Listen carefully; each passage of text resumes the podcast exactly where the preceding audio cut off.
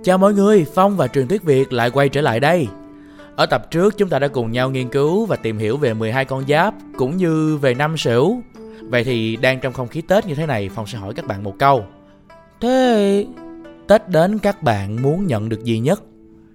Thôi thôi thôi thôi đừng có dối lòng nữa. Đừng có bé lớn rồi bé không thích lì xì. Ai cũng thích lì xì hết. Phong cũng vậy, khai thiệt đi.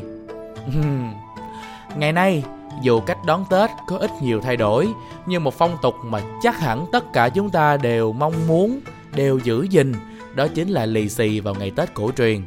Đây được xem là biểu tượng của sự may mắn và hạnh phúc đầu năm. À, hôm nay thì mời các bạn theo chân Phong, chúng ta sẽ cùng bàn luận, cùng uh, chia sẻ một chút xíu phong tục lì xì thì có từ bao giờ và ý nghĩa của nó là gì nha. Theo một truyền thuyết cổ của người Trung Hoa thì uh, có lý giải như sau. Xưa kia, có một con yêu quái vô cùng đáng sợ tên là Sui. Hàng năm vào đêm giao thừa, con yêu quái tên Sui này sẽ xuất hiện và chạm vào đầu các trẻ em đang ngủ ba lần. Sợ quá, em bé sẽ khóc lớn và sau đó bị đau đầu, bị sốt và nói nhảm. Khi những triệu chứng này biến mất thì đứa trẻ sẽ trở nên ngu đần vì đã bị con yêu quái hút hết tinh thần và sự minh mẫn rồi. Vì vậy mà ai cũng sợ yêu quái xoay sẽ đến hãm hại trẻ con. Cha mẹ của chúng thường không tắt đèn khi ngủ. Ờ, Và ngược lại họ còn thức qua đêm giao thừa Để cố gắng xua đuổi yêu quái. Đây cũng là nguồn gốc của tập tục thức xuyên qua đêm giao thừa Mà chúng ta còn gìn giữ đến ngày hôm nay. Một hôm thì có một nhà nọ, họ quan Sinh sống ở thành phố Gia Hưng của Trung Quốc.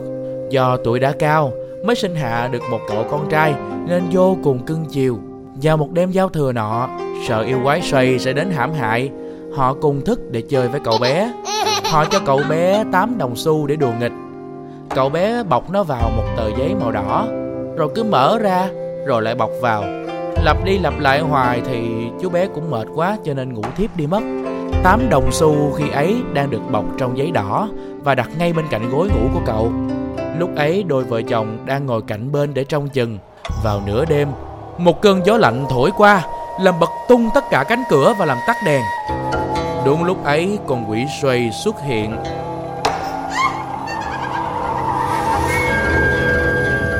Nó vươn cánh tay của nó thật dài và chạm đến đầu của đứa bé. Khi nó định gõ ba cái từ bao giấy đỏ kia tỏa sáng lên một luồng ánh sáng bạc làm cho yêu quái khiếp sợ và bỏ chạy. Hóa ra tám đồng xu kia chính là tám vị thần đã âm thầm bảo vệ cậu bé. Vì thế mà người ta gọi tiền lì xì là tiền may mắn trong năm mới đó. Từ đó thì người lớn cũng bắt chước theo à, Họ cho tiền vào bao giấy đỏ và lì xì cho trẻ con để mong muốn là chống lại quỷ xoay nè. Nhưng thật ra là sâu xa trong đó là cầu bình an đến cho đứa bé về sau người ta nghĩ ra chiếc phong bì thay cho giấy đỏ và biến phép trừ yêu ngày nào trở thành tục mừng tuổi cho trẻ con khi Tết đến. Cũng có một số truyền thuyết khác cho rằng tục mừng tuổi thì bắt đầu từ thời nhà Đường ở bên Trung Hoa. Năm đó thì Dương Quý Phi, một phi thần khá là nổi tiếng và một người đẹp cũng ờ, long trời lỡ đất trong lịch sử Trung Quốc, hạ sinh một hoàng tử hay tin vua đích thân thăm và ban cho nàng vô số vàng bạc được gói trong giấy đỏ. Dương Quý Phi coi đó vừa là tiền mừng vừa là bùa phép mà vua ban để trừ tà đuổi quái. Tin này đồn ra dân gian, người đời bắt chước và làm theo. Dù xuất xứ như thế nào thì bao lì xì đỏ vẫn được xem là vật mang lại may mắn, tốt lành cho năm mới. Người Hoa thường làm bao lì xì màu đỏ hoặc là màu vàng vì họ cho rằng hai màu này là màu của các tường, là màu của sức sống, hạnh phúc và may mắn. Người Nhật Bản thì lại khác. Họ thích bao lì xì màu trắng có hoa văn và gọi đó là tục lệ Otoshidama. À, bao lì xì của họ cũng có rất nhiều các cái hình trang trí ngộ nghĩnh trên đó. Với người Malaysia thì dùng bao lì xì có màu xanh lá cây. Ý tưởng của chiếc bao lì xì xanh lá cây là dựa trên tư tưởng lâu đời của Hồi giáo, xuất phát từ việc làm việc thiện.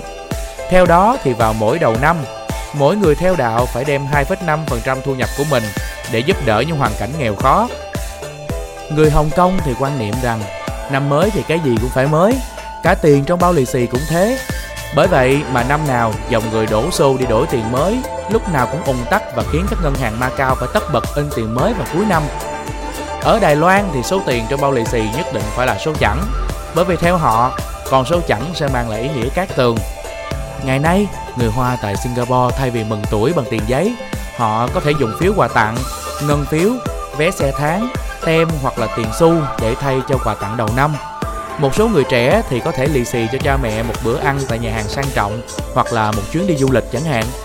Ở Việt Nam thì màu chủ đạo trên bao lì xì vẫn là màu đỏ. Năm nào cầm tin con gì thì in con ấy lên bao lì xì. Con vật thì cũ, cứ 12 năm lại xuất hiện một lần.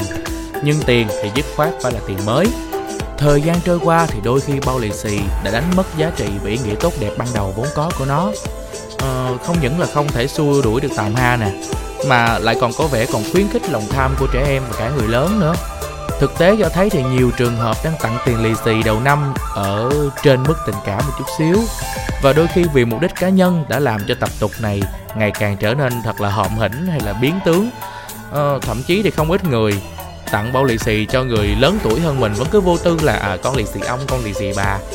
Không phải đâu nha các bạn các bạn phải trịnh trọng hai tay các bạn phải nói phải gửi lời chúc đến ông bà cha mẹ và phải dùng từ là mừng tuổi chứ không phải là lì xì chúng ta cũng đừng nên quá vô tư đúng không nào à, Phong hy vọng rằng trong thời lượng của tập podcast này chúng ta đã hiểu thêm về câu chuyện của bao lì xì, ý nghĩa của việc lì xì đầu năm và hy vọng các bạn sẽ giữ gìn tập tục này một cách đúng nghĩa nhất nhé.